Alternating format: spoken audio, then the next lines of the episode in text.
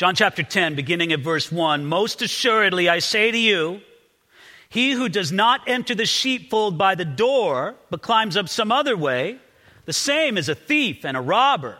But he who enters by the door is the shepherd of the sheep. Now, one thing I can tell you about John chapter 10 is that it follows right after John chapter 9. That's a pretty elementary observation, even though I should take pains to point out that the Bible, when it was originally written, it wasn't divided up into chapter and verses. That's something that people added on to it many, many years later after it was written.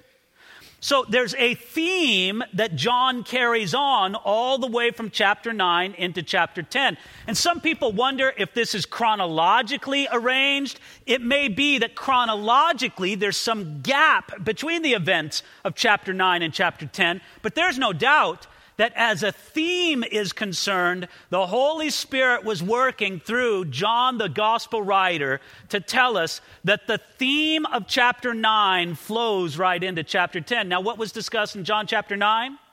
We had a controversy surrounding a man who was born blind and then he was miraculously healed by Jesus. And there was a big controversy about this because it happened on a Sabbath day.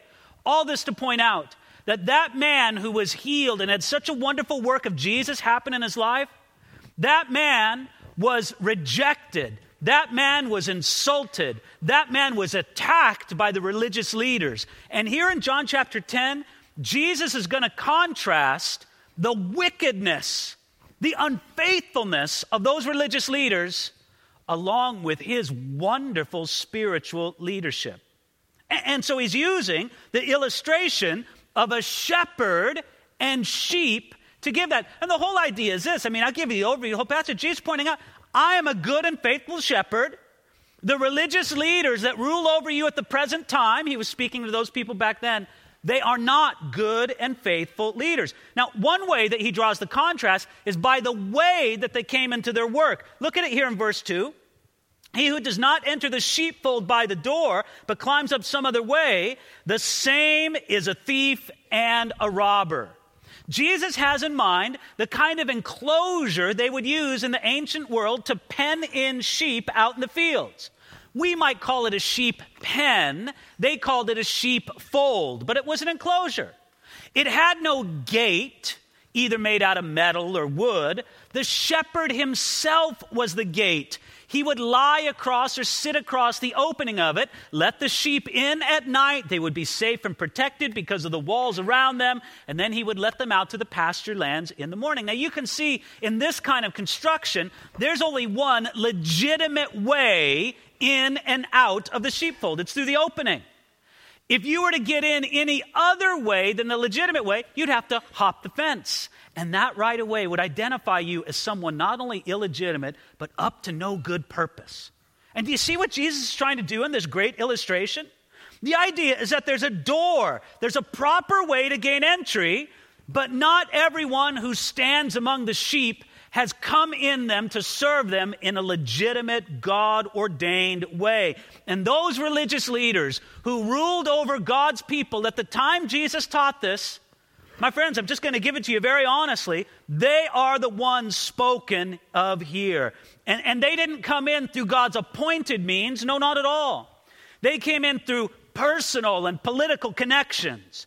They came in through formal education. They came in through ambition, manipulation, and competition. That's how they gain entry into their positions of spiritual leadership. And Jesus said, That's no good.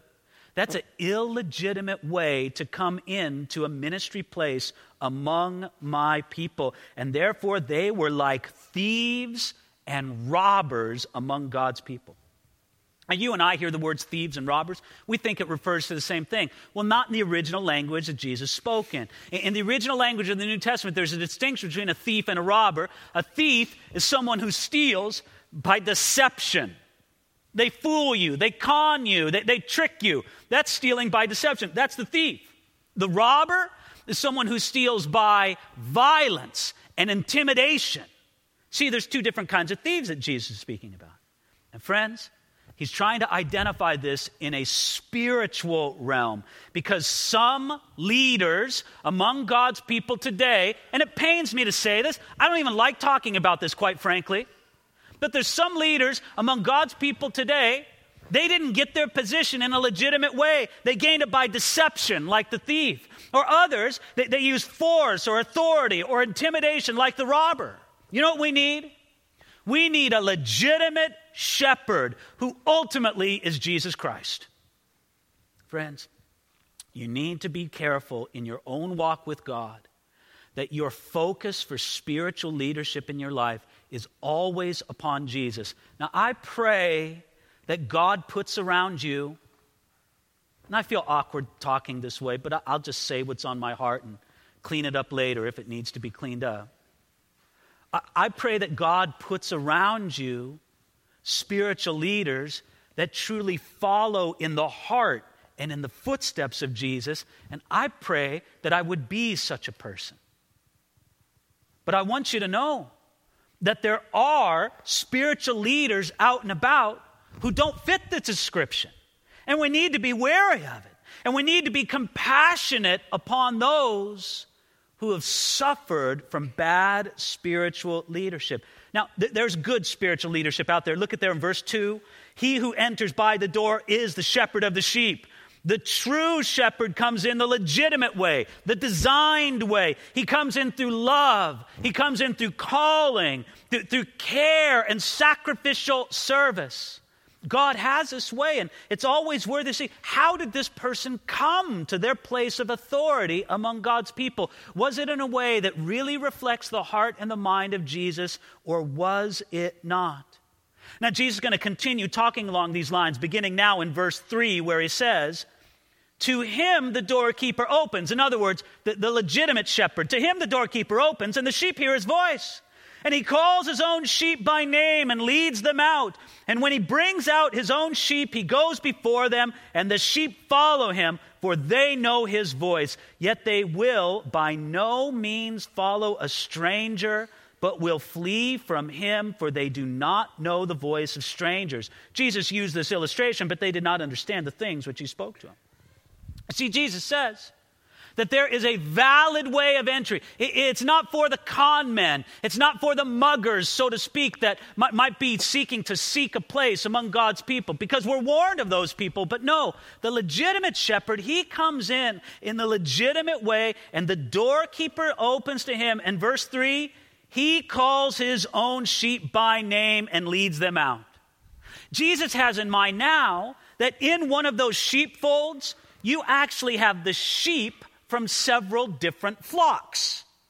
You know, maybe the shepherds would work in kind of a cooperative.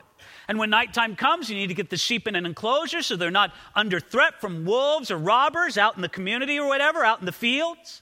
And so they say, let's put all our sheep together in this one sheepfold, and there they are. Now, do you think that the sheep keep very regimented things inside of that fold? No, they're all mixing and matching and all around. And then how do they separate which sheep belong to which shepherd in the morning? It's very easy. The shepherd just sat outside of the gate, and they would do this literally. They would give their distinctive call. They would give sort of a yelp or a call or a, voice unto the sheep. And the sheep that belonged to that shepherd would instantly know, that's my shepherd. And they would leave the enclosure and go with that sheep. And it works. I mean, I've never seen it personally, but I've read so many accounts where this is actually how it works. The sheep have sort of a brilliant understanding of who their shepherd is, and they know how to follow their shepherd. The sheep hear the shepherd's voice. Now, I want you to understand this. When he knows the sheep by name, when they respond to his voice, it shows that the shepherd has a personal connection to the sheep. He calls them by name. I am. I hope you know what it's like to have Jesus call you by name. Now, when I use that phrase, I'm sort of speaking in a figure of speech because I'm not telling you to expect that you should hear the audible voice of Jesus reverberating on your actual physical eardrums. There's a way that we understand in the inner man, in the inner woman, that God speaks to us and that He speaks to us in our heart, so to speak. In that kind of arrangement, you know what I mean when it says that Jesus speaks to you. And friends, I hope you understand what it means for Jesus to take an individual interest in you, where he calls you by name. He did it several times in the Gospels. In the Gospel of John, just for example, he calls Philip by name. He calls Mary Magdalene by name. He calls Thomas by name. He calls Simon Peter by name. And every time when he calls those ones by name, it is a life changing moment for each and every one of them. I want you to have that life changing moment where you realize that Jesus doesn't have just a general interest in humanity. Yes, Jesus loves the little children all the children of the world. Okay, great. He has this great general interest. Wonderful. But you realize that not only a general interest, he loves you. He calls you by name. What this shows me is that Jesus doesn't work on an assembly line. I think that's an important principle for us to talk about. In other words, he doesn't work the same way in each individual life, but he has a personal relationship with his sheep. He knows you. He knows what you've been through. He knows what your background is. He knows the experiences you've had, good and bad. He knows what's in front of you. And he has an individual interest. He's not stamping out widgets in a factory that all look the same. But he has an individual connection with his sheep, and he works in them on that very basis. Friends, I hope you know that. I hope you're of those that it says in verse 4 for they know his voice. That you know something about the voice of Jesus and you respond to it. Can I tell you the best way for you to become educated, so to speak, in the voice of Jesus? Read his word. Is that not the purest, most reliable expression of his voice? Read his word. Instead of waiting for a mystical experience where Jesus would express his voice to you, which may or may not come, I'm just saying God never does that, but I'm just saying instead of waiting for that, why don't you give yourself to deep reading and meditation upon his word? And you will learn to discern the voice of Jesus because you'll be so familiar with it. His sheep know his voice. He continues on in verse 7. Then Jesus said to them again, most assuredly, I say to you, I am the door of the sheep. All who ever came before me are thieves and robbers, but the sheep did not hear them. I am the door. If anyone enters by me, he will be saved and will go in and out and find pasture. The thief does not come except to steal and to kill and to destroy. I have come that they may have life and that they may have it more abundantly. Friends, did you see that great phrase in verse 7? I am the door. That's what Jesus says. If you want to get in his sheep pen, you have to go through Jesus. Now, I understand. Somebody may object. And, I'm not trying to dismiss this objection. God forbid that I would mock this objection. But somebody says, that's pretty narrow, isn't it? Why didn't God just punch through a lot of doors in the sheep enclosure? Well, we could debate that all day long, but I'm just telling you, Jesus said there's only one way into this sheep pen, and that's through Jesus. You come through him. But the wonderful thing is that Jesus invites you to come in through him.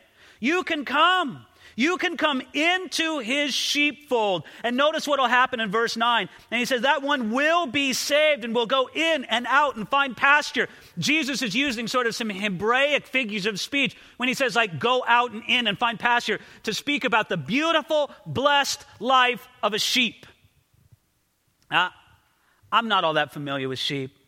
All I know is what I see in movies and pictures and such.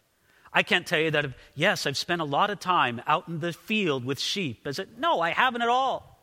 But, but I know how to read the people who have. And I know how to see this. I know how to notice when you just see a picture or see a scene in a movie where you have the scene of happy, well cared for sheep. Do you know what I'm talking about? There's the shepherd leaning upon his staff, looking over the sheep, making sure that no predator is around. So that means the sheep are safe. There's not going to come thieves or robbers. There's not going to come a wolf to try to take care of any of the lambs. No, no, no. There's the shepherd and there's the sheep, and the sheep are happy.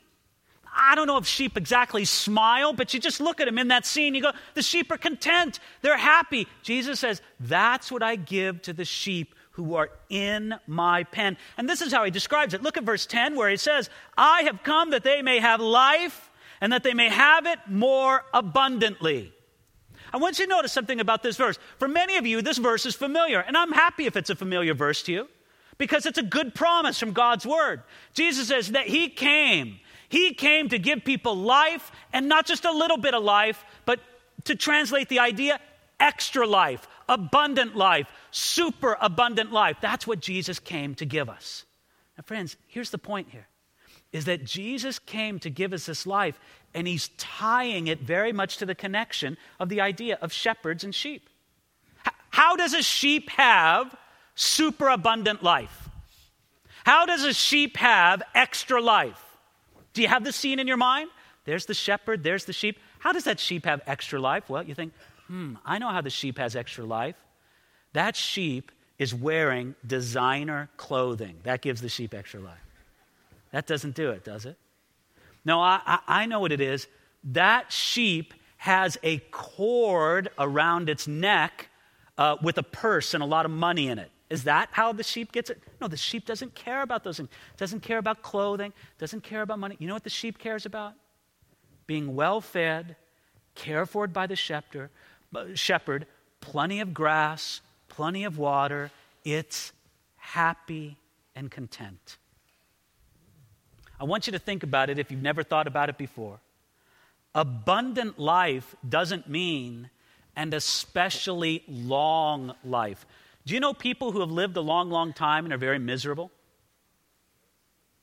You can't say they have abundant life even though they have a lot of years. Abundant life is not an easy, comfortable life. I know people that their life is pretty easy and comfortable. They seem to have everything provided for. And by any human measure, they should have an easy, comfortable life. But there's something desperately empty in their soul. And whatever abundant life is, they don't have it. No, abundant life doesn't refer to the ease of your life, the comfort of your life, the length of your life. Abundant life is a life of satisfaction and contentment in Jesus Christ. And you can't put a price on that. That makes somebody truly living extra life, abundant life. That's what Jesus has for you. I think about people who live their lives with a profound sense of discontentment. They have a gnawing unhappiness because they feel like, listen, there's more to this. I know there's more to it. I know I'm empty. I need more than this. They need the abundant life that comes from knowing, Jesus, you are my shepherd. You take care of me. You provide for my needs. And as long as I stay close to my shepherd, my life is filled with contentment and abundance. Now, I know God wants you to have that. I believe God wants you to have this contented life in Him, this abundant life in Him. And I know He wants you to have it not only for your sake, but there's a sense in which God wants you to have it for His sake. Do you realize that God is glorified through contented sheep? Have that picture. Picture the shepherd, okay? There's a shepherd, and look at his sheep. His sheep are weak and sick. They have sores. Their wool is all matted and gross. You know, they're limping around because they got a big bite mark out of their hindquarters from some wolf that was around. You look at those sheep, and what would you say about the shepherd of those sheep? Pretty rotten shepherd. Then again, look at the fat, happy, contented, secure sheep. What do you say about that shepherd? You say, that's an awfully good shepherd. When we live in the abundance of life and contentment that Jesus Christ has for us, it gives glory to Him. People look at our life and they go, man, they must have a good shepherd. They must have an excellent shepherd who guides them in their life because look at where they are. Now, he's going to go on and talk more about himself being the good shepherd, starting at verse 11. He says this I am the good shepherd. The good shepherd gives his life for the sheep, but a hireling, he who is not the shepherd, one who does not own the sheep, sees the wolf coming and leaves the sheep and flees. And the wolf catches the sheep and scatters them. The hireling flees because he's a hireling and does not care about the sheep. I am the good shepherd, and I know my sheep, and I am known by my own. As the Father knows me, even so I know the Father, and I lay down my life for the sheep. Please notice this. He says in verse 11, I am the good shepherd. He says it so plainly that nobody could mistake the contrast. You religious leaders who treated this man who was born blind and now healed, you rejected him, you insulted him, you, you attacked him, you did all these things to him. I'm not like you. I am the good shepherd. And when I see a wolf coming, I deal with it. By the way, that's part of the responsibility of a shepherd, isn't it? To try to discern when a wolf is coming and to deal with it, to, to, to step up to the task. Shepherds need to step up at that appropriate moment and, and, be used of God to protect the flock against a wolf. But one of the ways they protect it is through their sacrificial service. Look at there in verse 11 the good shepherd gives his life for the sheep. You see, a bad shepherd, whom Jesus calls a hireling in these verses, the hireling will not defend the sheep and thinks that the flock exists for his benefit. No, no, no. The good shepherd looks at the flock and he says, I exist for your benefit. You don't exist for my benefit. Now, I want you to think about this, and I especially want you to think about this phrase in verse 11 the good shepherd gives his life for the sheep. I want you to tie it back to verse 10. What was verse 10? Verse 10 said simply this it said, I have come that they may have life and have it more abundantly. You need more life. You need extra life or abundant life. Now, friends, where are you going to get that more life? Can I just give you a little hint? You don't need more of your own life. That's just making, that's just going from the frying pan into the fire, isn't it? You don't need more of your own life. If you're looking for extra life, you don't need more of what you already have. You need the life of Jesus to come into you. And Jesus says, You know what? Let me tell you what I do. Verse 11 I give my life for the sheep. Jesus, I need this abundant life, this extra life. You gave it to me. I receive it. That's the new life that I have. And it's just very simple. He is, his life is our abundant life. I mean, isn't that plain? Isn't it simple? We only have extra life because Jesus gave his life for us. His life becomes our abundant life. Going on now to verse 16, Jesus says, And other sheep I have, which are not of this fold. Them I also must bring, and they will hear my voice, and there will be one flock and one shepherd.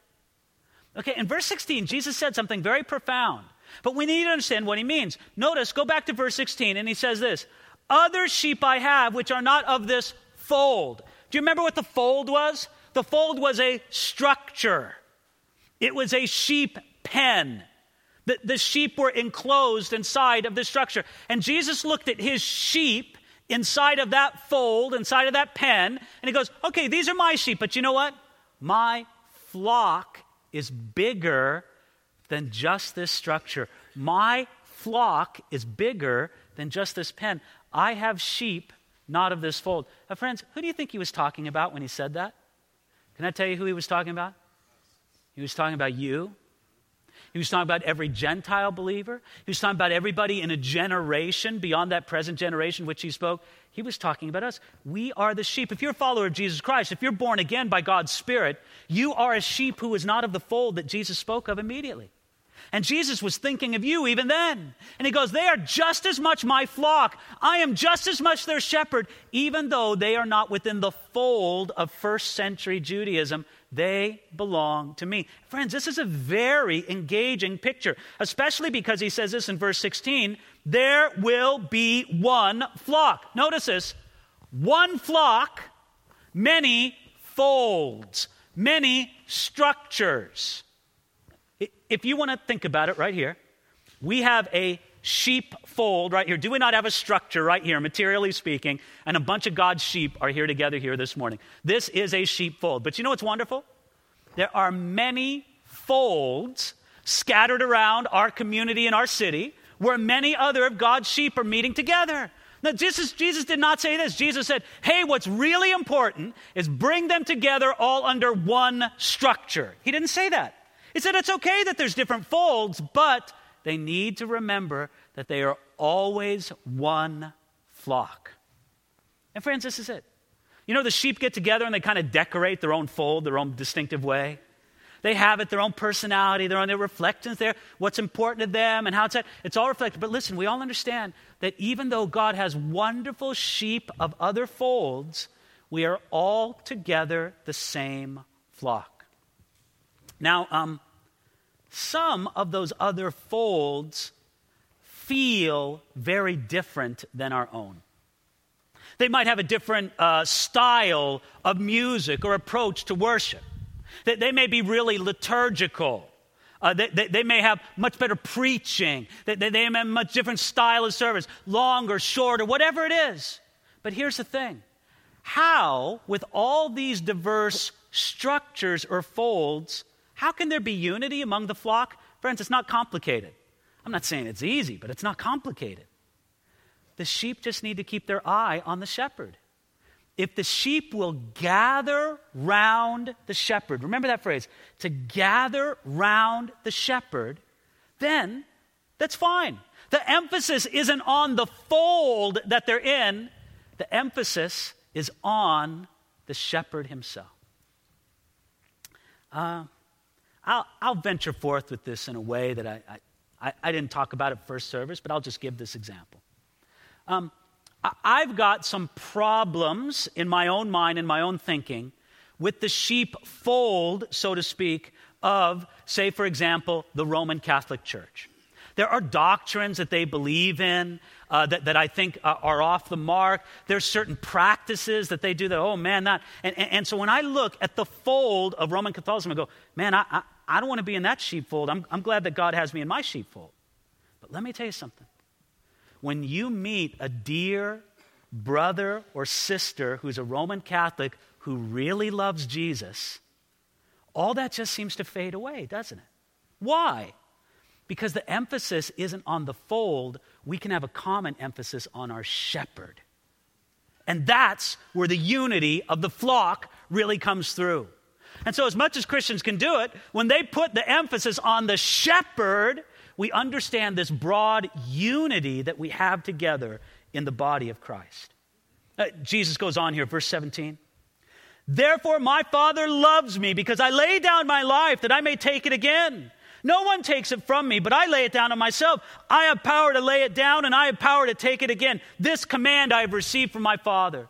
Jesus is pointing out that this whole business about laying down his life, it's not just talk for him. He's actually going to do it. He's going to lay down his life, and he alone has the power to raise his life again. Now, verse 18 Therefore, there was a division again among the Jews because of these sayings. And many of them said, He has a demon and is mad. Why do you listen to him? Others said, These are not the words of one who has a demon. Can a demon open the eyes of the blind? Friends, I have to admit, Jesus made absolutely bold and audacious claims. He, he stood in front of this group right there and he goes, Listen, I'm the good shepherd. The religious leaders you have right now, they're not good. They're like con men and muggers. That's what he was saying, spiritually speaking. So Jesus explained that. That's a very bold thing to say, don't you think? Then Jesus says, Not only am I the good shepherd, but I'm going to lay my life down. And when I lay my life down, I have the power to raise it up again. I will resurrect, and I'll resurrect myself. Friends, that's a very bold statement to make, don't you think? I mean, anybody can lay their life down. I don't know who can raise their own life up again, only God. Now, was it boastful of Jesus to say this? Was it proud? Well, again, I, I, thought of a quote during first service that I'll just repeat now. I thought of it spontaneously, and somebody corrected. I said it was Babe Ruth, but actually, somebody come and said, No, Pastor David, I, am here to correct you. It was Dizzy Dean that actually said this. He said, It ain't bragging if you can do it. And to be able to say that you can raise yourself from the dead, it's not boastful, it's not proud. If you've got the goods to do it, you are just declaring who you actually are. Now, when Jesus said that, it divided people. Again, people are divided. Look at it there in verse 19. Therefore, there was a division again among the Jews because of these sayings. And some people said, He's demon possessed. He's crazy. That's what they said of Jesus. Friends, it is an amazing wonder that there was not an earthquake and a hailstorm and a plague when people actually looked at Jesus and called him demon possessed. When people actually looked at Jesus and said, He's crazy, he's a madman. That's blasphemy to say that of Jesus. But Jesus allowed them to say it. But you can see how entrenched people were in their rejection of Jesus and how crazy it was for them to say that about Jesus because the words of Jesus are supreme sanity. The works of Jesus were utterly unselfish, and the effect of Jesus' work was completely beneficial to humanity. Friends, he was not demon possessed, he was not a madman. That is blasphemous talk. So some people said that, but notice verse 21 these are not the words of one who has a demon. Friends, here's the takeaway there are always some who see the truth. I see it today. I see people who reject Jesus. I see people who mock Jesus. But I see others who look at Jesus and they see him for who he really is and they put their trust in him. They receive him. There are always some who see the truth. Now, let me just ask you a very straightforward question right here, right now. You, you see what Jesus said about himself. You see how he presented himself as God, the one who can raise himself from the dead, as the good shepherd in contrast to those other religious leaders. You saw it, we just talked about it. How does that strike you? What's your reaction? Do you say under your breath because you know it would be rude to say it out loud, He's crazy? Or do you say with reverence, Jesus, you are who you said you are? Friends, here's the point you can be the one to put your trust in Jesus today. If you look at Jesus and say, He speaks the truth, that's an awfully good sign right there. Isn't that a sign that God's doing something in your life, in your heart right now? Matter of fact, you could say, He brought you to this time and to this place so that you could put your trust in Him today and surrender your life and say, Jesus, I choose to follow you today. I choose to repent of my sins. I choose to surrender my life to you right here, right now. I want that to be your day if you've never done it before. And I want every one of us to come under the loving leadership of our great shepherd. Father in heaven, that's my prayer. And I pray, Lord, uh, that if there are any among us this morning who have yet to really surrender their life to you, Jesus, I just pray that you'd show them right now that it's good, that it's true, and that they should choose to give their life to Jesus. Now, Lord, I know that nobody can do that work. Uh, nobody can make that choice, I should say, unless you do your work in them. But God, I believe you're working all over this room right now. So do it in our midst, Lord. And for every one of us, Lord, I, pray especially for those who have felt hurt or wounded or harmed by bad spiritual leadership in the past that you would help them more than ever to put their eyes on the Good Shepherd and receive his loving care, his protection, and his goodness. Do it in our midst, Lord, we pray. In Jesus' name, amen.